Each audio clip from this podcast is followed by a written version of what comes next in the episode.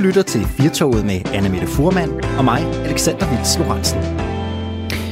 Velkommen indenfor til øh, det eneste tog i Danmark, der kører til tiden, uanset hvor ringe vejret er. Ja, for det er fandme dårligt. Det regner jo, og regner, og regner, og regner, og regner. Jeg hader normalt at snakke om vejret, men det. Ja. er som om i de her tider, kan vi ikke rigtig komme udenom det, vel? Nej, men det er ligesom om, det, det er der bare hele tiden. Man gider ikke at tale om det, men nu har jeg har fået nok nu. Ja, men det, det kan vi ja. Ja. godt blive enige om. Det var ja. Ja. vist også noget med, at det var den vådeste februar nogensinde, den Ja. vådeste måned nogensinde i, øh, i, dansk, Det det. i dansk historie. Ja, vi var ude og købe frokost. Der blev vi våde. Jeg blev våd på vej til arbejde, fordi Det jeg ikke jeg havde også. en regn. Jeg havde ingen paraply med. Der kunne man også være lidt mere praktisk lige der. Øh, men det er så da, vi så, da vi så gik herop til radioen, så blev vi også øh, våde igen. Og hvis Ja. ja. man har uldtøj på, og ikke en hat eller en paraply, så bliver man bare gennemblødt tre gange om dagen. Ja, og det der med paraplyen er heller ikke altid et trick, vel? Fordi så blæser det lidt, og så blæser den i stykker. Og Ja, det og der så glemmer våde man uld, den. der føles lidt som at, du ved, give en våd hund et kram. Ja. Det er heller ikke altid Nej. i sagen. Og jeg har øh, mærket sådan, jeg, jeg kan, nu øh, pendler jeg jo hver dag i toget øh, fra Vejle til Aarhus, og jeg kan godt mærke, at der nogle gange, altså, det spreder sig. Folk er sådan lidt småirriteret. Der er lidt mere skubben, når man skal op af rulletrappen der. Du ved, der er nogen, der lige skal skynde sig og løbe op. Øh, og jeg har jo regnet ud, at man sparer syv sekunder øh, i forhold til, hvis man står stille på rulletrappen, eller hvis man går hurtigt op af en rullende rulletrap. Hmm. Så men de syv sekunder er vigtige, og det, det kan jeg bare mærke, den har taget lidt en drejning nu. Der er lidt flere mennesker, der sådan skal, du ved, man skal holde til højre, og så kan dem, der vil gå i venstre side, spurte op ad trappen. Det gør et eller andet ved vores humør. Det, Det, her tror jeg. Men så må vi jo sprede glæde her i Firtoget. Vi skal gøre, øh, vi skal gøre det bedste, vi Ja. kan, i hvert fald. Ja. Og øh, i eftermiddag, der øh, skal vi jo øh, der skal vi tale lidt om Socialdemokratiet. Det har vi gjort Ja. en del i vores øh, program her. Ja. Men øh, Socialdemokratiet er på jagt efter nye praktikanter. Ja. Og det, øh, man bliver jo aldrig for gammel til at lære nyt, Anne Mette. Nej. Så jeg har faktisk øh, tænkt mig at søge en praktikantstilling i ja. Socialdemokratiet. Ja. Og jeg har brygget på en ret god, øh, en ret god ansøgning. Ja. Ej, Hvis du de- må ikke forlade Firtoget, vel? Altså, øh, kan, vi, vi, kan vi sige, det er bare noget, vi leger? Vi kan godt sige, at det er noget, vi leger. Men jeg har alligevel brygget lidt på noget. Ja. Jeg vil sige, hvis ja. De ikke sidder derinde på Christiansborg og tænker, ham der, han er både original, vittig, ja. Ja. og lige en mand, vi mangler her i vores informationsafdeling, så er de ikke rigtig kloge. Det er det. Øh, hvis det var mig, der skulle søge den, så tror jeg, at jeg i øh, anden linje ville skrive noget med, at jeg var god til e-mail-marketing. Oh, oh, oh. Det Det skulle vel aldrig være øh, de der øh, forkerte e-mails, der er havnet hos Jyllandsposten Jo. med angrebsplaner, du refererer til. Ja, ja, det vil jeg nok. Jeg vil nok lige, øh, jeg vil nok sætte en fed streg under, at det der med at, at lige øh, ikke komme til at sende den forkerte mail, det, øh, det er noget, jeg i hvert fald... Jeg har, og jeg har prøvet det på et tidspunkt til en chef. Det var ikke så heldigt. Det var ikke det værste, man kunne skrive i den mail, men det var alligevel nok ikke sådan super heldigt. Nej, Nej, hvad var udfaldet? Jamen, det var... Jamen, øh, jeg, jeg synes, jeg arbejdede på en anden radiostation, og jeg synes, jeg havde en god idé til et program. Jeg havde talt meget med ham om det, og han havde været sådan, ja, ja, vi ser. Og så var jeg blevet så irriteret over, at han ikke øh, hæver os ind til et møde. Og så skrev jeg til en øh, kollega, troede jeg. Øh, jeg synes, det var vildt irriterende, at vi ikke øh, fik lov til at kunne komme ind og pitche det her program, og, og radiostationen vidste ikke rigtigt, hvad de gik glip af. Det lyder slet ikke Så- som dig, Anna Mette. Slet ikke. og så, øh, og så spankulerer han simpelthen ned øh, til mit bord med det samme, og så siger han, er der ikke noget, du synes, vi skal snakke om? Og jeg var sådan lidt, hvad? Nej, det der tror jeg da ikke. der? Ja, lad Så siger han, du har da lige sendt mig en mail, og så bliver jeg jo lidt rød i hovedet. Men så er det jo der, Alexander, man har lige et nanosekund til at vurdere, okay, kan jeg komme ud af den her, eller kan jeg ikke? Og det kunne jeg godt mærke, det kunne jeg ikke. Så jeg var sådan, fint, så lad os da tage den. så fik jeg mit møde der. I den øh, politiske verden øh, skal vi også runde alternativet. Det er jo også nærmest blevet sådan en øh, fast ingrediens her i øh, Firtoget, fordi bølgerne de går højt i øh, Danmarks øh, grønne øh, parti. Nu øh, har Uffe Elbæk jo givet øh, sin øh, forklaring til øh, hovedbestyrelsen. Josefine Fock, hun er lidt svær at få i tale, men øh, hele den her ballade, den kommer jo af øh, det portræt, det kalder øh, information, det er i hvert fald, som de bragte af Josefine Fock, hvor 23 både navngivende og unavngivende kilder fortalte om, hvordan de havde oplevet hende som leder tidligere mm. i, øh, i, øh, i karrieren. Og her var der blandt andet nogle øh, anonyme stemmer fra Alternativet, der mente, at hun havde en meget konfrontatorisk og meget aggressiv ledelsesstil. Ja. Der er også flere øh, ansatte navngivende, som har stået frem og har øh, kritiseret Josefine Fock, blandt andet for at råbe så højt, at man nærmest kunne dufte, hvad hun havde fået øh, til frokost. Det er rigtigt. Og nogen hævdede endda, at hun havde rusket i dem. Ja. Lige præcis. Hun dag- siger sig selv, hun ikke var den bedste version af sig selv jo også. Det er jo Og nemlig rigtigt. Det, det må man medgive, hvis, hvis det er rigtigt. Så er det fuldstændig rigtigt. Øh, I dag der har øh, Radio 4 Morgen jo så talt med Sofie Valbjørn, som er øh, borgmester på Faneø. Hun er en ud af de to højst placerede alternative politikere uden for Christiansborg. Der er jo hende, og så kultur- og fritidsborgmester i København, Franziska Rosenkilde. Og hun siger jo i dag, at hun faktisk øh, kan have lidt svært ved at se sig selv i alternativet, hvis øh, det ender med, at Josefine Fock hun bliver væltet, når nu et så stort flertal af medlemmerne har stemt på hende som formand. Mm. Men det har jo fået os på Firtoget til at tænke, om der må stå nogen og venter i kulissen, nu når øh, det hele er lidt shaky Ja, i det øh, det. alternativet. Ja. Fordi øh, vi har jo fået et nyt parti i Danmark, og det er måske gået manges næse forbi. Det er ikke et, der er blevet talt så meget om. Det er nemlig De Grønne, et nyt liberalt grønt parti Ja. med Jonas Holm i spidsen. Er Og du det må- sådan en, der har researchet meget på det? Altså har du, øh, har du fulgt dem? Det er umiddelbart øh, lidt svært at følge dem, fordi de ikke har gjort så meget væsen af sig selv. Nå, men altså du ved, har du holdt øje med dem? Har du, har du Faktisk set? ikke særlig nej, meget. Nej, det kan godt være, at du er sådan en, nu er du interesseret jo Ja. i at holde øje med ting i den. Jeg kigger, jeg kigger på ting. det gør du nemlig. Øh, ja, hvad tror du, hvis det nu var dig? Hvis jeg nu skulle interviewe dig som en, øh, en politisk kommentator her. Hvad siger din Altså man, mavefornemmelse der? man, altså, man skal jo aldrig sige aldrig vel. Nej. Nu er de jo øh, på sådan et stadie, hvor de først skal ud og øh, hente vælgererklæringer. De skal have vælgererklæringer nok til at stille op, og dem skal de så aflevere i økonomi- og indrigsministeriet, og så må Mm. vi se, hvad der sker. Ja. Men øh, jeg ved ikke, om du har hørt om Veganerpartiet? Det er nu, jeg løfter min øjenbryn helt Det op altså- i øh, hårgrænsen. Det er så fair nok.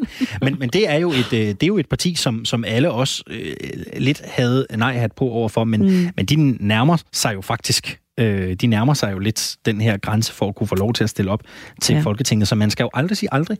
Og det kan jo godt være, hvis man skal tro de meningsmålinger, der blandt andet er blevet lavet, som siger, at folk kigger væk fra alternativet, så skal de jo finde et andet sted. Mm. Men på den anden side har vi jo også fået så mange nye partier i Danmark over de sidste mange år, ikke? og det er jo ikke gået dem alle sammen lige godt. Se bare på seneste folketingsvalg. Mm. Pernille Vermund kom ind for nye borgerlige, men øh, Rasmus Paludan, som jo også havde øh, slået på tromme for øh, den helt store indvandrerkritiske linje, mm. øh, kom, kom jo ikke ind, vel? Og øh, kristendemokraterne, det er ikke et nyt parti, de kom heller ikke ind. Så spørgsmålet er, om, om der ligesom er marked for det. Så har vi jo fået fremad med Simon Emil Amitsbøl Bille og øh, Christina Elund fra Liberal Alliance. Og lige om lidt, så lancerer René Gade fra Alternativet også et nyt parti. Og for at være helt ærlig, det kan sgu godt være lidt svært at se, hvordan de skiller sig ud fra hinanden, ikke? Mm. Så jeg ved det faktisk ikke. Det Nej. skal blive spændende, og Ja. ja. det skal blive spændende at finde ud af, når vi kommer dertil. Vi skal, nu vi taler om politik, også lige træle lidt om at blive krænket. Fordi øh, MeToo-bevægelsen, de øh, slår en karakter ihjel i en, øh, en øh, ny version af Disney-filmen Mulan. En øh, overordnet soldat kan ikke have et flirtende forhold til en øh, underordnet, altså Mulan, hvorfor man øh, splitter karakteren op i to. Øh, det er den ene side. På den anden side, så er der en film, der hedder Bombshell. Den havde premiere for nyligt. Øh, og det er jo også en film, der sådan sætter spots på MeToo-problematikken. Øh, men øh, ja, hvilke film og hvilke karakterer ville egentlig, hvis man nu øh, skulle hive dem frem i lyset i dag, Alexander, sådan helt tilbage fra de, øh, fra de gode gamle dage. Altså, øh, hvis man lige skulle hive i dem igennem sådan en, øh, en krænkelsesmølle, ville de egentlig bestå prøven?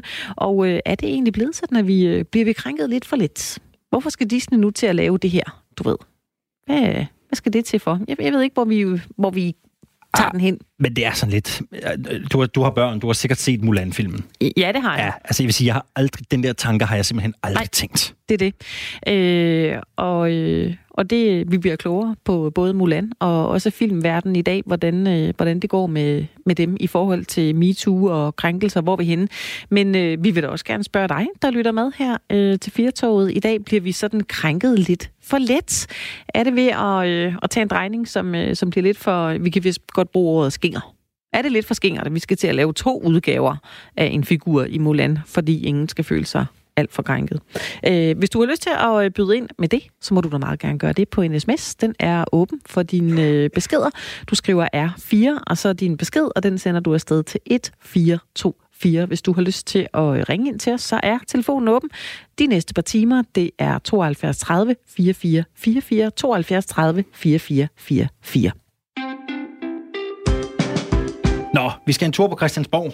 Ja, Vi skal en tur ind til Socialdemokratiet. Hvis man nu er ung, håbefuld studerende, og man enten læser journalistik, kommunikation eller statskundskab, Ja. så er øh, den helt store drøm for mange af de øh, ambitiøse unge mænd og kvinder jo at komme et semester ind på Christiansborg og mærker, hvordan øh, virkeligheden er derinde bag de tykke mure, Ja. hvor man ellers kun har fået lov til at opleve øh, Sisse Babette Knudsen, Pilo Asbæk Ja. og alle de andre gode karakterer i borgen Ja. slå sig løs. Det er rigtigt. Og det er jo et øh, spændende sted, Anna Mette, i hvert fald hvis man følger lidt med i, hvad der sker ude i den politiske verden. Ja. Altså, der er sgu næsten flere dramaer på Christiansborg, end der er oppe i en øh, film manuskriptforfatters hoved, ikke? Jo. De øh, græske dramatikere, de skulle stå tidligt op, hvis de skulle gøre det efter, der foregår på Christiansborg i disse tider. Ja. Nu søger øh, Socialdemokratiet en øh, praktikant. De søger faktisk en række praktikanter. En række Mhm. praktikanter, der skal have det såkaldte Jens Otto Krav-legat. Ja. Det lyder flot. Ja, det gør det da. Og øh, jeg kan jo prøve lige at, at læse lidt op af det her opslag, Jeg som jeg det. faldt over i Ja, dag. ja. Man spiller jo med de helt store muskler, ikke? Jo. Drømmer du om at komme helt tæt på det politiske maskinrum på Christiansborg? Og har du en særlig sans for politisk strategi, analyse og kommunikation, så er du måske morgendagens politiske toprådgiver Hold da op. og en oplagt kandidat til Jens Otto Krav-legatet. Mhm. Mm-hmm. Lige nu søger Socialdemokratiet praktikanter til efterårssemesteret. Har du lyst til at være med på holdet, så læs videre her. Og så øh, skriver de jo ikke så grundigt om, hvad det egentlig er, man kan forvente. Nej, det det bliver øh, sådan lidt, øh, det bliver lidt uddybet, ikke? Øh, de skriver selvfølgelig, at man kan få et legat på op til 18.000 kroner, og allerede der har man vundet goodwill, ikke? fordi praktikanter er i dag ulønnet rigtig Ja, mange steder, ja. så allerede der sidder man ude på øh, læsesalen og tænker helt sikkert, ikke? så skal Jo. jeg ikke spise pasta og ketchup øh, et helt halvt år. Men det, man blandt andet skriver her, det er, at man som praktikant kommer igennem et øh, intenst praktikforløb med et væld af unikke oplevelser og erfaringer fra Christiansborgs korridorer. Du skal være forberedt på benhårdt arbejde, hvor tingene går stærkt, og dagen ikke er ens. Til gengæld kommer du til at lære af de bedste i branchen. Vi lægger vægt på, at du har en lærerig tid hos os, hvor vi garanterer udfordrende opgaver, og du får mulighed for at sætte dit præg på hverdagens arbejde med områder, du har særlig interesse for. Mm-hmm. Og så skal man selvfølgelig sende øh, sit CV, en karakterudskrift og eventuelt relevante anbefalinger. Ja. Og prøv at høre, altså, hvis man skal ramme det her, ikke, altså, det, det er godt nok bredt. Ja, det er utrolig bredt. Det vil svare til, at man sender en, øh, en ansøgning, hvor man skriver, at man er god til at holde mange bolde i luften. Yes, hvem er Ja, ikke eller det? man er ambitiøs eller skarp. ja. ja, det er det. Og øh, Hvad- jeg synes, der er nogle ting her, de overser.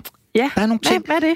Jamen, det kommer jeg ind på nu. Ja. Fordi jeg tænkte lidt, hvis man nu sidder derude, vi vil jo gerne, vi vil gerne hjælpe Ja. ungdommen. Vi vil gerne hjælpe fremtidens politiske toprådgiver med at komme godt afsted. I med at få en god karriere. Ja. Så hvis man nu sidder derude og tænker, at man har lyst til et praktikophold på Christiansborg, så har jeg tilladt mig at forfatte et, øh, et lille bud på Ja.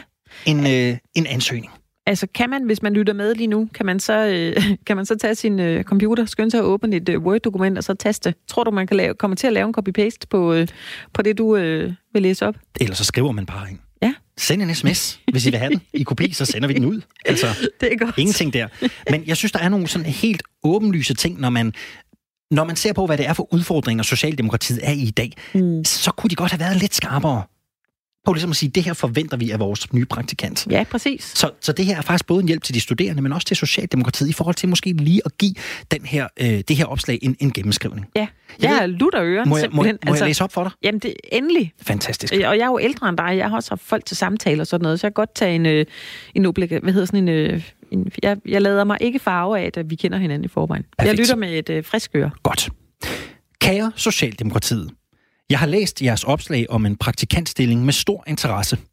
Det er ingen hemmelighed, at jeg på flere områder ser mig selv som en oplagt kandidat til at modtage en praktikplads og Jens Otto Krav-legatet på 18.000 kroner for et semester. Først og fremmest er jeg draget af Socialdemokratiet, da jeg er et ekstremt ekstrovert og ligefremt menneske.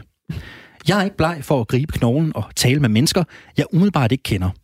Jeg kan tale med alle. Det har jeg prøvet gennem mit erhverv som Mm. radio- og tv-vært. Høj som lav.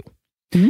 Jeg kan også sagtens tale med forskere, der fuldstændig har misforstået partiets politik, og lige skal have en lille belæring om, hvordan man egentlig skal forstå et politisk udspil eller en udligningsreform. Se, det kunne de jo godt, det kunne de jo godt have brug for.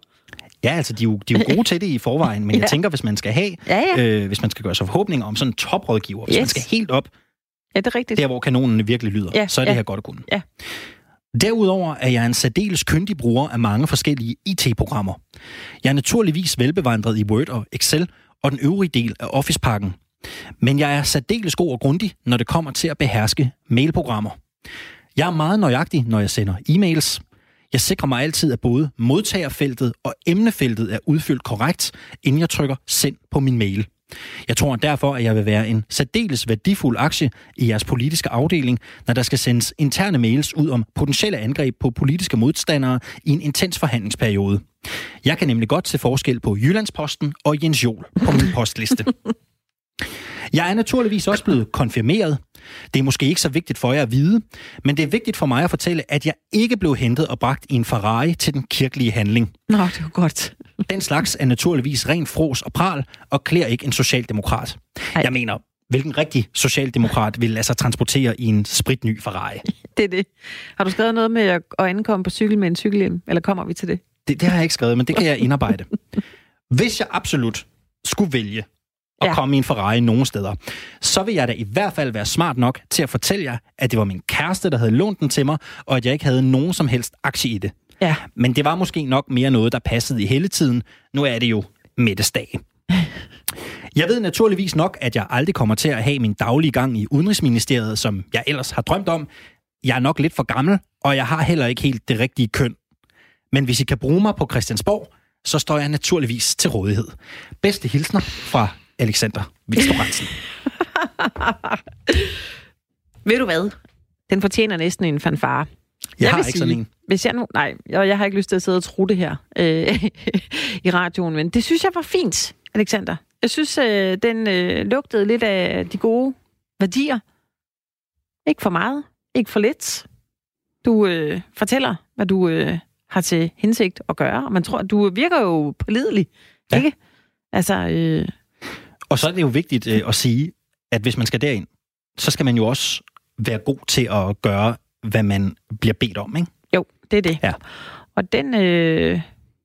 Jamen, jeg synes egentlig, hvis det var mig, der skulle have det til samtale, så ville jeg da sige, lad os, lad os da få ham ind. Så vil jeg nok spørge dig om lidt ja. det med cyklen og cykelhjelmen, og, og virkelig spørge ind til, er du, har du nu de her værdier? Oh, jamen, det er jo, der er vi jo cykelhjelm, der er vi ude i Nyrup-dagen, ikke? Jo, det, er jo, jo, et, jo. det er jo et helt andet øh, socialdemokrati, det det. tænker det det. Ja. Men jeg synes, øh, jeg synes, den her ansøgning, den, den koger meget godt ned nogle af de, ja. nogle af de pointer og nogle af de udfordringer, der kan være i, i det moderne socialdemokrati. Altså, ja. der er virkelig en praktikant der, der har mulighed for at ramme øh, hovedet på ja. søm. Ja, ja, altså jeg sidder og bliver nysgerrig på, om øh, du ved, man har, man har jo lyst til at tale med den praktikant. Jeg gad godt at vide, hvem der så ender med den her. Det kan være, der er en, det kan være de har skiftet øh, fuldstændig holdning, og han kommer fræsende i en kæmpe stor BMW. Altså jeg vil sige okay. det på den måde, hvis der nu sidder et ungt menneske derude, ja. ikke, som har lyst til at komme i praktik i Socialdemokratiet, på baggrund af den her, ja. så skal du bare ringe. Så tager vi dig til jobsamtale. Så, ja, tester, så tester vi dig i det her. Ja. Så ringer du til os på 72 30 44 44, 72 30 44 44. Ja. Men øh, det skal jo ikke kun være spas og løjer, det her, Annemette, fordi øh, det er jo øh, sådan lidt, det kan jo være lidt en udfordring at komme på Christiansborg. Jeg har jo selv været der faktisk. Ja. Ikke som praktikant, men øh, som studenterne hjælper i Alternativet en gang faktisk. Og hvordan, op, hvordan havde du det med det? Det var øh, spændende. Ja. Ja.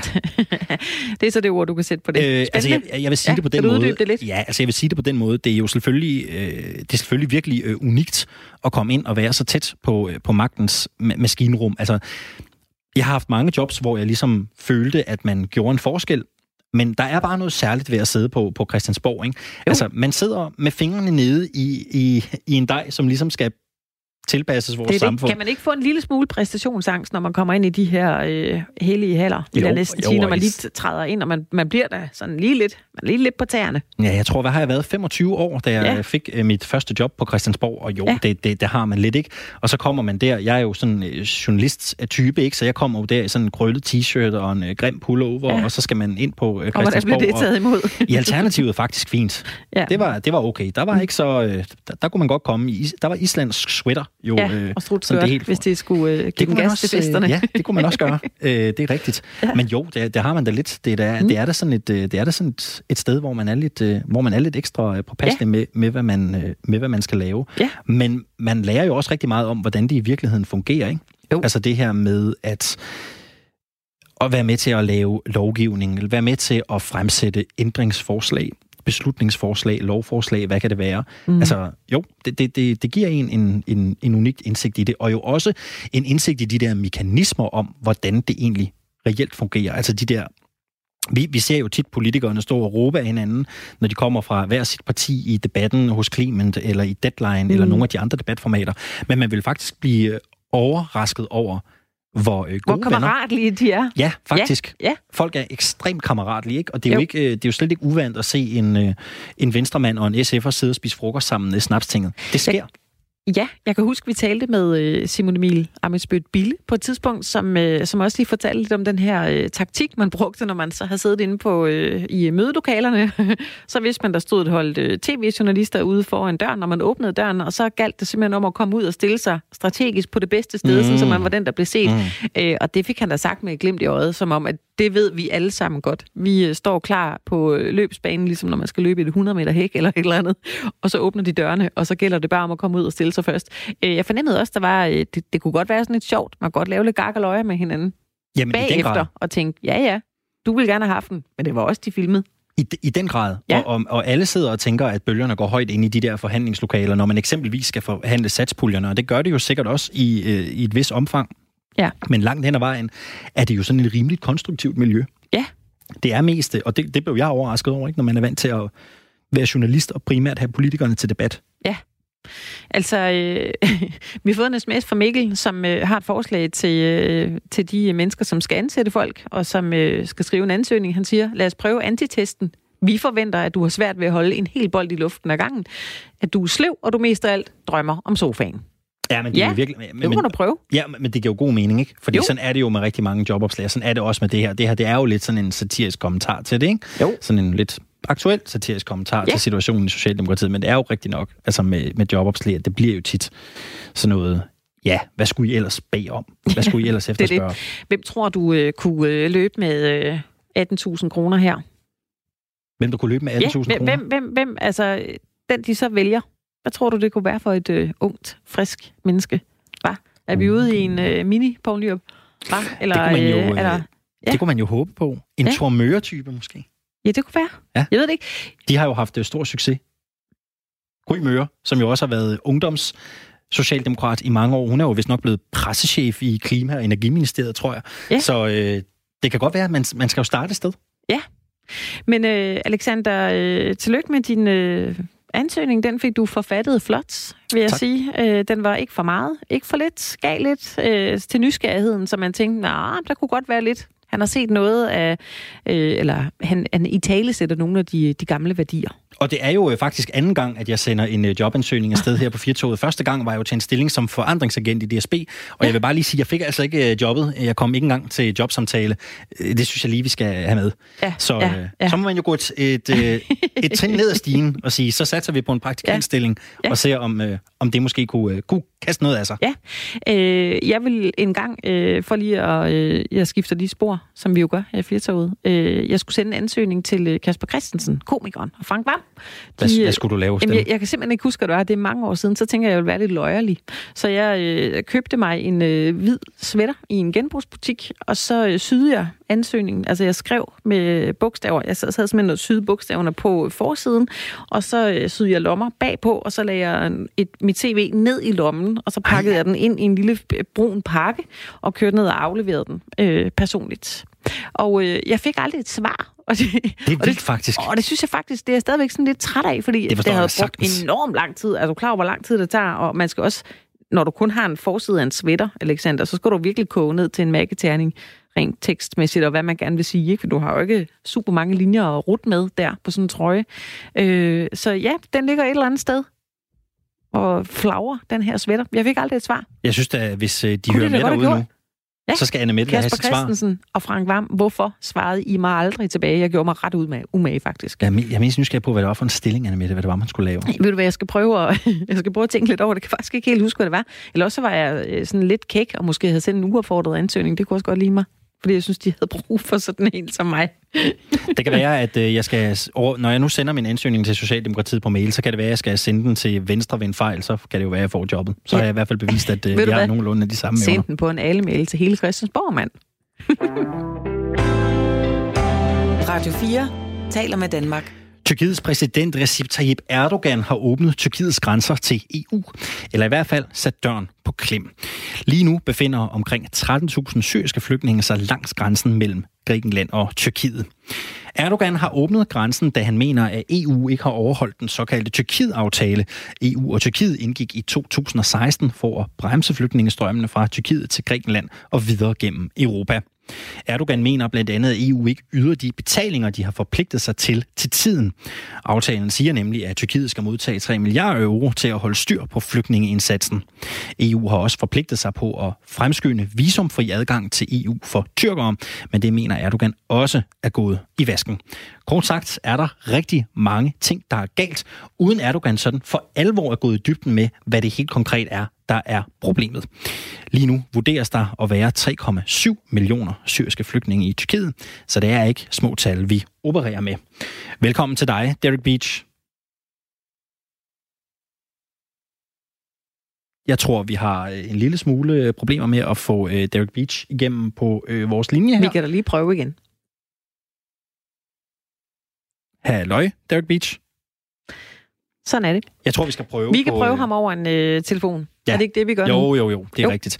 Og det bliver jo spændende at tale om det her, øh, Anna Mette, fordi det jo øh, på mange måder kommer til at øh, betyde et eller andet for øh, forholdet mellem EU og øh, Tyrkiet. Som det ser ud lige nu, så er øh, Tyrkiet jo stadigvæk kandidatland til at blive optaget i EU. Og men øh, det jo ikke bare er en, en gulerod. Man kan sige, det har de været længe. Mm. Men øh, der er jo ikke ret mange, der mener, at det er noget, der ligesom skal fremskyndes. Nej. Der er for mange ting, der halter. Jeg håber, vi øh, vores producer arbejder stærkt på sagen. Sådan er det jo nogle gange, når man laver taleradio, Alexander. Så, øh, så skal man kunne improvisere. Nogle gange så kommer man folk med, eller så forsvinder de, eller så står de i øh, modvind, så man ikke kan høre, hvad de siger. Men øh, tror du ikke, at det, vi, jeg synes, det ser ud som om, at, jo, jo, jo, at der, der er, ske noget. Fuld, der er fuld ja. snak, øh, der er fuld snak øh, derude. Det er det, og det er det. vi taler som sagt med, med Derek Beach lige om lidt. Han er EU-professor ved Institut for Statskundskab på Aarhus Universitet. Og nu prøver vi at se, om ikke Derek Beach er med. God eftermiddag, Derek. Ja, hej. Goddag. Dejligt. Så var der hul igennem. Dirk Beach, ja. som sagt, du er professor med speciale i EU ved Institut for Statskundskab ved øh, Aarhus Universitet. Øh, hvad betyder Erdogans åbning af grænserne egentlig for forholdet mellem EU og Tyrkiet? Ja, øh, lad os nu se, om, øh, om han endelig har åbne grænser, eller øh, at det er simpelthen øh, manglende implementering. Altså det vil sige, at de står i en situation, hvor de har svært ved at, at håndtere øh, nogle, nogle, nogle bevægelser af, af mennesker væk fra grænsen. Men, men sådan, umiddelbart så ser det ud som om, at, at, at, at, at man vælger at lade uh, nogle uh, slippe igen. Uh, og det vil sige, så bryder man en, en klokkeklar aftale, man har med EU-landene om, at man beholder uh, hvad det, de syriske flygtninger i Tyrkiet mod, at de får en stor bunke penge. Øh, og det er også noget, som vi har hørt, som udenrigsministeren øh, har været ude at sige i dag, at, at, at eller i går, tror jeg nok, det var, at, at, at man bryder en klokkeklar aftale med, med EU. Ja, det er rigtigt. Det var Jeppe Kofod, der var ude og udtale det her i, i, i går. Tyrkiet har jo stadigvæk status som øh, kandidatland i forhold til optagelse i EU, og som jeg også sagde til Anne Mette for et øjeblik siden, så er der jo som sådan ikke noget nyt i det. Men med den her handling, så betyder det vel også, at Erdogan ikke anser den her kandidatstatus som andet end en gulerod, der nok aldrig bliver mere end en gulerod for Tyrkiet. Ja, eller i hvert fald den, den, den sag har været stendød rigtig længe, måske i de 10 år, øh, hvor at vi havde nogle EU-lande, i, i, øh, som, som for eksempel Østrig, som klart signalerede, at øh, de ville ikke acceptere under nogen omstændigheder, at, at Tyrkiet nogensinde blev medlem, og i og med, at alle skal være enige, øh, så, så var det en, en, en dødsejler. Men man havde i hvert fald omkring øh, den her aftale øh, fra tilbage fra 15-16, havde man i hvert fald en diskussion om, hvorvidt at man muligvis skulle sætte lidt gang i den der proces alligevel igen. Men så kom kuppet i juni øh, 2016, og siden da, så har al snak om, om øh, hvad hedder det, videre øh, udbygning af forholdet mellem EU og Tyrkiet fuldstændig øh, dødt hen. Og det vil sige, altså, det har, der har i hvert fald formentlig ikke noget som helst med, med medlemskab at gøre. Altså, så længe at Erdogan sidder der og, og, og opfører sig, som, som han gør øh, med hensyn til demokrati for eksempel, så, så, så er der ikke noget, der hedder øh, tiltrædelsesforhandlinger. Hvor overraskende er det, at Erdogan har åbnet den her dør på klem, den her grænse øh, på klem? Jamen, det har man gjort af, af flere gange. Øh, øh, og, og, og bundegrunden, altså, det, det er fordi, at øh, EU er sårbar. altså, vi er ufattelig øh, afhængige af tyrkerne, og at de overholder øh, hvad det, de her, øh, hvad det, den her aftale, fordi vi har ikke rigtig noget alternativ. Øh, og, og, og det kan være en måde for tyrkerne at presse måske en af, af to ting. Altså en kunne være simpelthen at have, have nogle flere penge.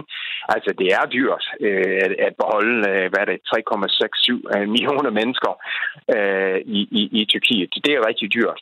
Men det kunne også være øh, en måde at, at presse EU-landene til også at øh, acceptere, at, at tyrkerne sender øh, lovligt øh, lidt flere øh, flytninger, således at man, man, man lige tager toppen af, af isbjerget, det her kæmpe problem, som tyrkerne står med. Altså således, at, at man accepterer, at, at, at EU-landene accepterer at modtage nogle øh, flytninger, syriske flytninger fra Tyrkiet. Indtil videre har vi kun accepteret at modtage ca. 20.000. Øh, så, så det er sådan en forholdsvis lille tal i forhold til 3,67 millioner øh, mennesker. Så det, det er formentlig er en måde at presse EU-landene til at anhoste dem med flere penge eller modtage lidt flere øh, flytninger.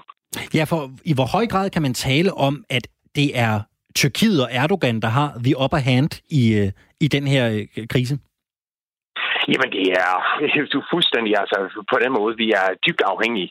Øh, og det er også derfor, at vi så øh, noget så sjældent dengang, at, at man begyndte at diskutere den her type af løsning. Så sagde alle, øh, alle EU-landene, ja ja, vi vil gerne betale. Øh, og øh, hostet op med, med, med mange øh, milliarder øh, inden for ret overskuelig øh, tid. Øh, og, og, øh, og det er modsat, hvad man plejer at sige i EU. Man plejer at slås om hver en, en øre. Øh, og det er simpelthen fordi, at, at alternativet, at vi, altså for eksempel, at det blev vendt, at for eksempel bare forestille sig, at vi, altså under flygtningekrisen øh, modtog EU-landene cirka en million flygtninger. Øh, prøv at gange det med tre. Øh, og så det vil sige, Tyskland for eksempel i stedet for 800.000, 2,5 millioner for eksempel. Øh, også Danmark og så videre. Øh, og, altså, og det vil sige, at, at, at vi stod med et problem, vi kunne simpelthen ikke håndtere. Og det eneste løsning der var at lave den her ikke særlig køn aftale med, med, med Tyrkiet, hvor man betalt, øh, altså, grov, betalt, altså betalt dem for at løse problemet. Og vi har ikke alternativ, fordi vi, vi, vi har ikke styrket vores ydergrænser øh, bemærkelsesværdigt siden. Vi har heller ikke en ordentlig øh, system til at fordele flygtninger, for eksempel mellem EU-landene osv. Altså, hvis i bund og grund, vi, vi, vi, der er ikke andre alternativer end tyrkerne, og det ved tyrkerne godt, så, så det er klart, at, at, at øh, det, det er noget, de kan virkelig spille på. Ja, for spørgsmålet er, hvor er det, øh, hvor, hvor er det den her situation placerer EU? Der er jo svært ved at blive til enighed om en fordelingsnøgle i forhold til, hvordan man skal fordele flygtninge i EU. Hvor, hvor stiller det her EU henne? Jamen, øh, det stiller os i, i den situation, at vi er formentlig nødt til at lige snakke med tyrkerne og spørge, hvad skal I have? Øh, og, og så giver dem det øh, grund. Altså, vi har ikke reelt noget alternativt. Øh, fordi at, at, at det vil sige, øh, der slipper måske et par tusind igennem nu, øh, er bare en forvarsel om, om, hvad der kunne ske, hvis det var, at tyrkerne sagde, okay, vi åbner bare op. Øh, og, og, og det vil også være en menneskelig tragedie. Øh, der var formentlig dø en del øh, i overfarten.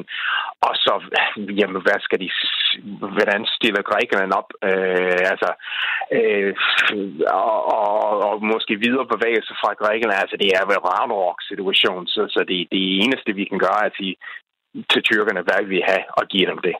I øh, EU der har reaktionerne jo været mange oven på det, der er sket. Merkel i Tyskland har blandt andet været ude at sige, at, at det her flygtningepres er uacceptabelt. Hvor i Europa holder man vejret mest lige nu? Jamen, det er formentlig i Tyskland. Øh, altså, også fordi, at det var dem, der modtog øh, så mange øh, relativt øh, sidste gang. Øh, så, så, så det er nok, nok særligt dem. Altså, det vil sige, at, at, at den indrigspolitiske situation øh, er sådan, at jeg tror ikke, at der er en meget, meget svækket Merkel vil kunne håndtere politisk at øh, modtage ja, lige så mange en gang til, eller bare halvdelen så mange. Øh, så, så Øh, det er nok særligt Tyskland, men det presser alle steder. Og så tror jeg lidt, det er så øh, ivrighed i, i Sverige eller Danmark, som, som nogle af de andre lande, det tog en del af de her flygtninger øh, til at modtage, øh, modtage, øh, modtage væsentligt flere af flygtninger lige pt. I Danmark øh, er der jo også øh, allerede nogen, der er begyndt at spekulere i, øh, i hvor høj grad vi kommer til at se øh, vandringer op langs den sønderjyske motorvej igen. Øh, jeg tror, i 2015, da det her skete, der fik vi 21.000 øh, asylansøgninger her i Danmark. Hvordan er Schengen forberedt til eventuelt at kunne løse en, en potentiel øh, krise og strøm som den her? Jamen, det er ikke... Øh, igen, der er ikke sket de store øh, forandringer, så, så på den måde, den er ikke væsentligt anderledes, udover at vi har prøvet at lukke grænserne. Øh, før, så det vil sige, der er noget erfaring, og, og, og kommissionen har også en, en, altså måske en bedre dialog med, mellem staterne og så videre, så, så vi er lidt bedre rustet til at, at kunne lukke grænserne, men, men, men øh, ellers er vi vi er sådan set lige så lidt forberedt, som, som vi var i, i, i 15.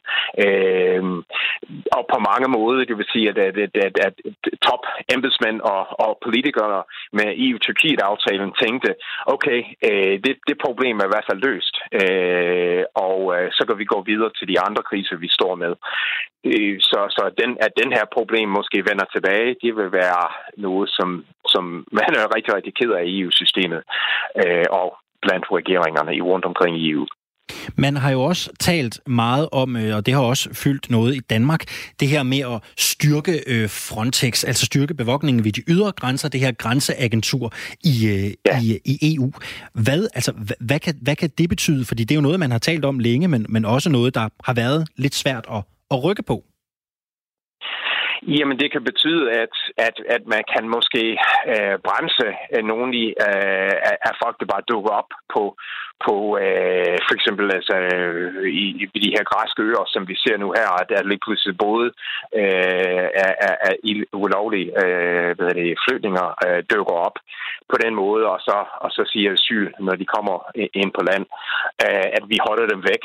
Øh, men, men, men det er ikke... Øh, altså, alle de forslag om Frontex og, og, og den styrker sig selv med, med måske 10.000 øh, ekstra øh, folk, øh, EU-folk øh, ved grænserne, de vil ikke være noget, som vil kunne ændre væsentligt på en situation, hvor at, øh, at tyrkerne virkelig lader, øh, lader stå åbent, og, og det kommer igen øh, 100.000 vis, eller om det er millioner af mennesker. Øh, det vil den her øh, grænse øh, øh, øh, bevogtning slet ikke kunne håndtere. Hvad tror du, øh, det her kommer til at ende med? Hvordan kommer vi til at se EU og, og Tyrkiet løse det her, hvis de overhovedet nærmer sig hinanden, øh, Derek Beach? Jeg vil gætte på, at øh, det er allerede nu i gang. Øh, formentlig nogle forholdsvis højtstående folk fra kommissionen, der tager afsted til, til Ankara og spørger tyrkerne, hvad skal I have? Øh, det kan godt være, at det kommer op på, på det allerhøjeste niveau, at det kommer til Merkel måske tager afsted øh, og så videre, øh, simpelthen for at finde, finde en løsning. Men, men jeg tror, bund og grund, det bliver, at vi kommer til at måske betale lidt flere penge, eller modtage lidt flere flytninger fra, fra Tyrkiet, øh, for at, at, at løse det her problem. Så lød det fra Derek Beach, der er EU-professor ved Institut for Statskundskab ved Aarhus Universitet. Tak skal du have, fordi øh, du havde lyst til at være med i øh, Firtoget. Ja, selv tak.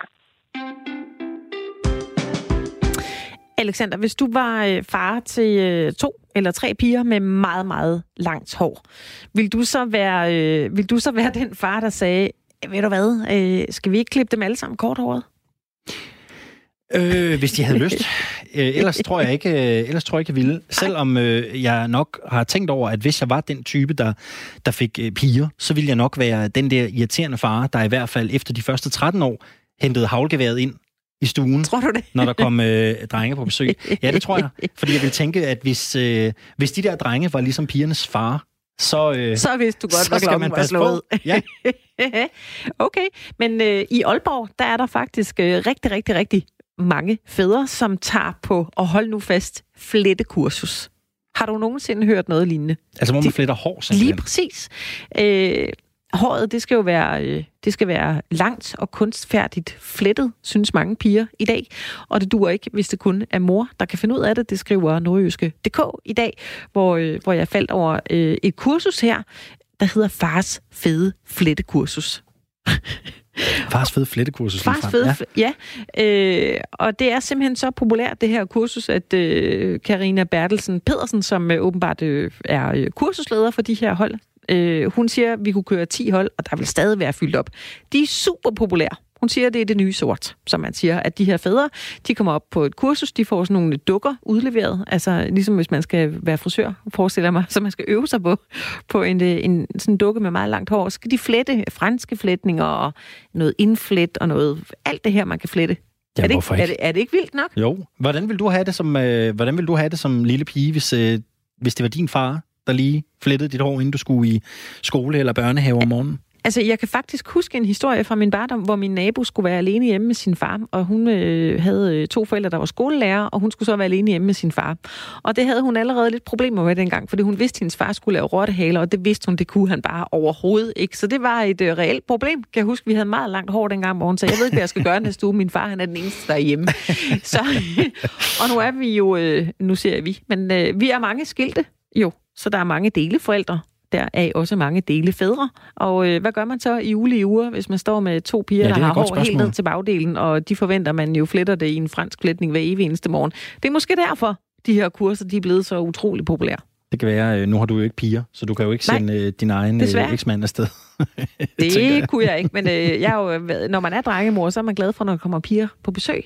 Mine Ja. drenge har jo i mange år leget med piger, og så fik jeg altid lov til at flette deres hår. Pas det var nu på. underligt. Om et par år, Anne Mette, så bliver døren lukket ind til drengeværelset, når de får pigebesøg. Ikke?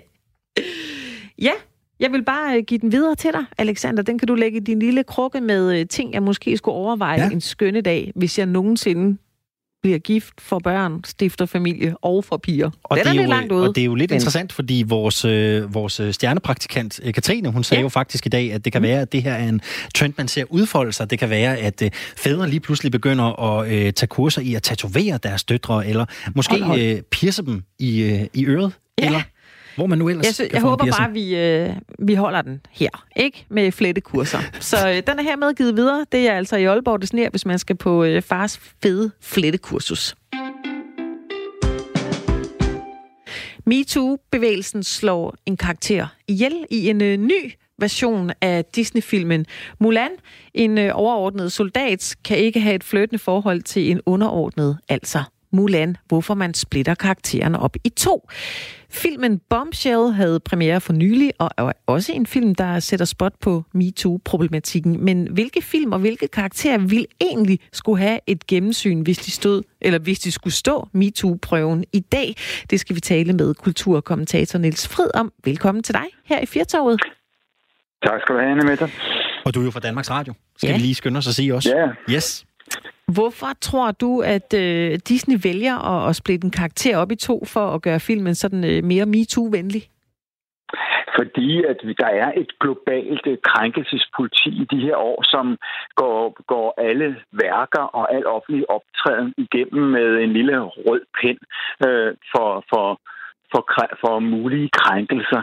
Og man er simpelthen bange for at komme på den forkerte side af MeToo-bevægelsen, der har grebet om sig, som har ramt med et ømt punkt, uden tvivl, i, øh, i Hollywood, hvor øh, øh, altså med, med, også med domfældelsen af Harvey Weinstein, øh, så man, så man er simpelthen nervøs. Man er bange for at lægge sig ud med MeToo, og så hellere øh, begå en omgang selvcensur for meget, end, øh, end at risikere øh, at lægge sig ud med, med MeToo. Og det er jo altså en beklagelig effekt af en ellers øh, velbegrundet og, og succesfuld øh, bevægelse, kan man sige. Ja, for jeg skulle til at sige, det må jo betyde noget for altså selve opfattelsen af, af, af kunstværket nu, hvis vi bare tager den her film, men også alt muligt andet kunst og kultur. Det betyder vel et eller andet for receptionen af kulturen, at, at, at der er alle de her omkringliggende bevægelser, der fylder så meget i vores samfund. Ja, altså det betyder, at der er simpelthen en tendens til at omskrive øh, øh, filmhistorien, med, og hvis lidt bredere hele kunsthistorien, litteraturhistorien. Øh, tænk bare på Disney. Nu, nu snakker vi Mulan. Øh, øh, hvis vi snakker Disneys egen grundfigur, Anders And, denne koleriske mandschauvinist, der på det på den mest grove façon øh, chikanerer hans øh, udkårende, nemlig Andersine, og han maltrakterer sine unger, de rip Hvad er det dog for noget? Øh, I dag ville det slet ikke øh, kunne gå. Tænk også på et andet værk af Disney Junglebogen, hvor der optræder mærkelige øh, nærebørn og så videre øh, ude i junglen. Et stærkt fordomsfuldt syn på junglen og på primitive mennesker, vil nogen sige. Øh, det skulle helt sikkert igennem øh, endnu en mølle af censur, hvis det skulle ud i dag. Øh, og vi ser jo også, hvis vi vender os mod litteraturen, altså en, en trang til ligesom at omskrive fortiden. Vi havde sidste år øh, debatten om Hassan Rasmussens øh, øh, øh øh børne øh, øh, hvor der udkom en ny udgave, hvor man, hvor man simpelthen censurerede tre, øh, eller nej, ikke tre, otte af hans digte, fordi han kom ind på begreber som næredukke, øh, hottentotter og nikkerdreng. Øh, den slags ord øh, øh, skulle, skulle forældre ikke maltrakteres med, når de sad og læste for deres børn. Det mm. kunne jo være, at det faldt øh, politisk ukorrekt ud. Så, så det er en, en debat, som rækker også her hjem til os selv. Ja. Jeg tænker også på sangen. Ja. Nej, undskyld, jeg afbryder dig lige, Niels. Nå, men jeg vil bare lige nævne en af mine egne yndlingssange, Elefantens øh, vuggevise, ja. ikke? hvor, øh, hvor nikkerdrengen jo øh, får at vide, at han skal bruges som rangle. Den ja. vil jo være fuldstændig uhørt i dag. Ja, det... Og den er også allerede blevet lavet om i flere øh, moderne versioner, fordi det er jo lige til krænkelsespolitiet i hvert fald. Det er det. Øh, Nils, øh, hvordan ser det ud med film i dag? Altså, branchen har jo ændret sig, men er tilgangen til det at skulle lave en film også ændret? I høj grad, altså det danske filminstitut har jo lige indført en kønspolitisk øh, øh, selvangivelse, sådan at hver eneste instruktør fra den nyudsprungne filmskole til Lars von Trier, de skal, når de har, hvis de har fået øh, støtte i Danmark, og det har de stort set alle, øh, så skal de altså underskrive øh, en, en, en selvangivelse, hvor de fortæller, øh, hvem de har ansat på den her givende produktion, og Filminstituttet kan så gennemgå, om der er en ligelig kønslig øh, øh, ansættelsespolitik, altså Altså, at der ikke er en stor majoritet af mænd, for eksempel. Det er jo heller ikke gået, hvis man har gjort det i filmens barndom. Øh, der var det stort set kun mænd, der arbejdede. Ikke? Øh, øh, der havde, så, så der ville alle film falde for sådan en selvangivelse. Men der, sådan er tiden altså i Danmark i de her år, at man, at man simpelthen for at fremme kvindelig talent har måttet lave en kvote og en selvangivelse, hvor man så skal redegøre for, hvis der er en, en utilstedelig mandlig dominans på en filmproduktion. Mm. Så, så det er altså det er en aktuel problemstilling også herhjemme. I, i, øh, i Sverige har man et, øh, og i Finland har man et begreb, hvor man går ind og vurderer film, øh, hvor man går ind og vurderer øh, også kønspolitisk, der er biografer, som kun viser øh, film, hvor også de kvindelige hovedroller øh, taler indbyrdes til øh, hinanden. Altså, at, hvor, hvor kvinder er mere end romantiske objekter, så at sige. Ikke? Altså, de skal ikke kun være med i filmen, fordi mændene synes, de er dejlige. De skal også have en selvstændig funktion. Ellers bliver de ikke sat op i de biografer. Og det er mange biografer efterhånden i Sverige. Så, så jo, øh, hvad skal man sige, det politiske og det kønspolitiske og MeToo, det rykker ind. Hvilket Bombshell jo også er altså en historie om. Altså om, om hvor grundfæstet mandschauvinismen. Bombshell er en ny aktuel film, ikke? Ja, som, ja. Handler om øh, Fox tv-stationen i USA, hvor, hvor, øh, hvor den øverste chef i mange år øh, betragtede kvindelige værter øh, ud, fra deres, øh, ud fra deres lov. Altså, havde de gode ben, eller havde de ikke? Ja. hvis ikke de havde gode ben, og hvis ikke de ville vise dem frem, så blev de altså ikke ansat. Øh, og, og den type er grundfæstet altså i, i Hollywood. Det er der slet ingen tvivl om. Mm. En, en vandrehistorie er, hvordan de gamle filmproducenter i Hollywood simpelthen fik deres øh, skrivebord indrettet på en måde, så når de havde indtaget frokosten, så var der plads til, at sekretæren kom ind og gav den et blowjob, i håb om, at hun øh, via dette blowjob i morgen øh, kunne få en filmrolle. Så, så, så, det er noget, så det er, ja, sådan. så det er noget, som, hvad skal man sige, er inkarneret i filmens Hvor historie. Hvor søren har du hørt den øh, historie fra? ja, den har jeg læst fra, fra førende øh, Hollywood-eksperter, fra sådan. amerikanske kritikere, der har forsket. Hollywoods historie er jo gloværdig. Det, den, den går jo helt tilbage. Vi taler altså her om, om, om episoder helt tilbage i 20'erne, altså den første storhedstid, hvor filmmogulerne altså virkelig var sådan nogen, der sad og røg store cigarer og, og lænede sig tilbage i stolen og, øh, og var meget mægtige. Og det var, og kvinderne, øh, de var altså med i film, hvis de var blondiner, og, og hvis de øh, også var med på lidt af hvert. Ja. Øh, kan så, lige- så vi kunne de komme jo ind i om- den branche. Vi talte jo om King Kong i går faktisk her i Firtoget, ja. og den øh, kan man jo godt sige, i disse MeToo-tider, hvor en øh, stor gorilla øh, fanger en blondine og bliver forelsket i hende, der kunne man jo godt blive lidt krænket også. Man kan blive meget krænket. Det er jo skønheden og udyret, og der er vel også antydninger i den film af, at blondinen måske i virkeligheden synes, det er lidt spændende at blive forført af en stor gorilla-konge. Øh, og den slags antydninger er jeg heller ikke sikker på, vil være pæne i dag. Tænk også på vores allesammens Marilyn Monroe i filmen Gentleman foretrækker blondiner. Ja. Alene titlen. Alene titlen ville, være, ville få den røde, en rød streg i dag, tror jeg. Ja. Så, så, eller, eller, undskyld mig, jeg bliver nødt til også at nævne Astrid Lindgren. Ikke? Altså, Pippi. Vores allesammens Pippi. Ja. Hendes far har Nærkongen. hendes far er nærkonge fra Ja. ja. Afrika. Og Det forlader kan, hende. altså, kan, kan det blive værre, ikke? Jo. Så, så nej, de var heller ikke gået i dag. Det var det virkelig ikke. Der var nogle sociale myndigheder, der skulle have været forbi Pippi lige at tjekke, Ja. hvor, hvor farmand han er henne ude på de syv verdenshave. Nu nævnte du Ja. selv øh, filmen Bombshell, øh, Niels, lige før. Den har jo øh, netop haft premiere og, og skildrer den her sandberetning om, om den amerikanske tv-station Fox News i dagene omkring udbredelsen af, af MeToo-bølgen. Øh, tror du, vi kommer til at se flere film som den fremover?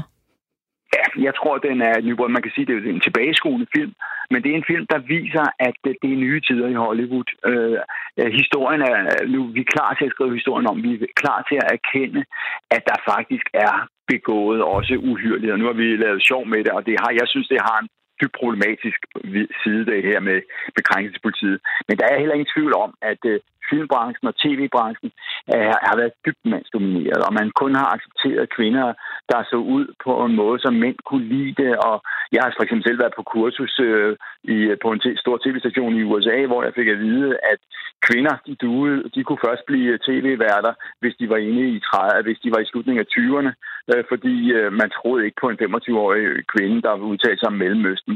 Og når de var 35, så gad man ikke at se på dem længere.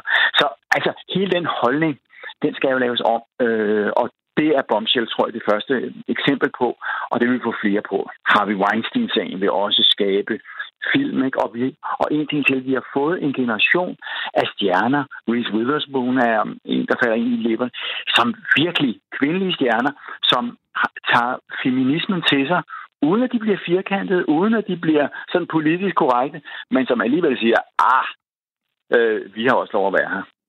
Nu, øh, Niels Fred, du har jo været kulturkommentator, du har været anmelder i øh, mange Mm. år. Du havde et, øh, kan jeg huske, et program, der hed Frids Film en gang på, øh, på TV3 også. Så du er Godt jo sådan, ja, ja, ja. Så du er sådan en der har, der, har, der har holdninger til meget. Når vi nu ser det her, øh, når vi nu ser det her eksempel med eksempelvis øh, øh, Mulan, hvor man tager øh, sådan lidt, øh, lidt, øh, vil jeg tillade mig at sige, sådan lidt drastiske metoder i værk, fordi det bliver lidt en anden historie end den, end den oprindelige. Hvad mener du som kulturkommentator og anmelder om den bevægelse? Altså, er det bare noget, man må acceptere, øh, når man ser på den vej, samfundet går, eller er det noget, der, der faktisk er en skam? Jeg synes, det er en skam. En, øh, man kunne også tilføje ordet plet. En skamplet. Øh, altså, fordi... Øh, der er jo ikke... Altså, jeg mener... Man, man, tager jo, man tager jo essensen ud af historien. Øh, jeg mener, Pippi... Hvem, hvem, i, hvem vil i fulde alvor øh, beskylde Astrid Lindgren for at være racist, fordi hun udnævner Pippi til at have en, en far, der er en konge i Afrika. Det er fuldstændig vanvittigt. Øh, at Halvdan Rasmussen, han var frivillig, øh, han kæmpede på republikens side mod diktaturet i Spanien. Skulle han komme hjem for at håne øh, de undertrykte nærebørn? Nej, dengang sagde man mere. Jeg kan huske som barn, når jeg sad og læste onkel Toms hytte øh, med min mor og far, de, de, var, de, de følte med nærerne i USA. Det var det ord, man brugte dengang. Så lærte vi siden at sige sort, og nu siger vi afroamerikaner. Jamen altså, tiden ændrer sig, Ja. og, og, og, og vi kan jo ikke begynde, hvis vi... Jeg, jeg sad også øh, og læste Henrik, Henrik Pontoppidan i forbindelse med Lykke, da, da Lykkeper havde premiere, øh, og der, der er et værk, hvor han, om, hvor han også skriver om nigerne fra Afrika, der, der kommer hertil. Skulle, ja. det, man, skulle man så gå ind og skrive Henrik Pontoppidan om, eller sætte streger over og udelukke sekvenser i det, han skriver? Jeg mener virkelig, det er en farbar vej. Ja. Og jeg, også sige, jeg er nødt til at, ja. at stoppe din uh, talstrøm. Det er ellers uh, dejligt, du vil tale så meget med os, men uh, vi skal videre ja, her i Firtoget. Tusind tak, fordi okay. du var, var med. Det er en god tur. Ja, det er godt. Ja, lige måde. Hej, hej. Firtoget. Lyt med alle hverdage kl. 15. Det var en mand med en holdning, må man sige. Det må man det var sige. fantastisk. Ordet nære, det blev simpelthen sagt utroligt mange gange. Jeg tror, ikke, jeg, kan, jeg tror ikke, jeg kan huske, øh, hvornår øh, vi sidst har fået det sagt så meget. Det må Nej. være den dag, hvor vi egentlig talte om her i programmet, om det var okay, og, øh, okay at bruge ordet nære eller ej.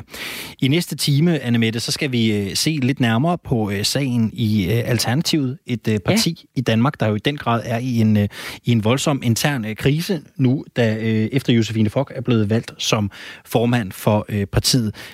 Radio 4 Morgen havde et interview med Sofie Valbjørn, som er øh, borgmester på Fagenø, og hun mener jo, at øh, det er værd at overveje sit medlemskab af Alternativet, så fremt at fuck, hun bliver væltet. Ja. Meget mere om det i øh, næste time af Firtoget. Først så er det blevet tid til et nyhedsoverblik.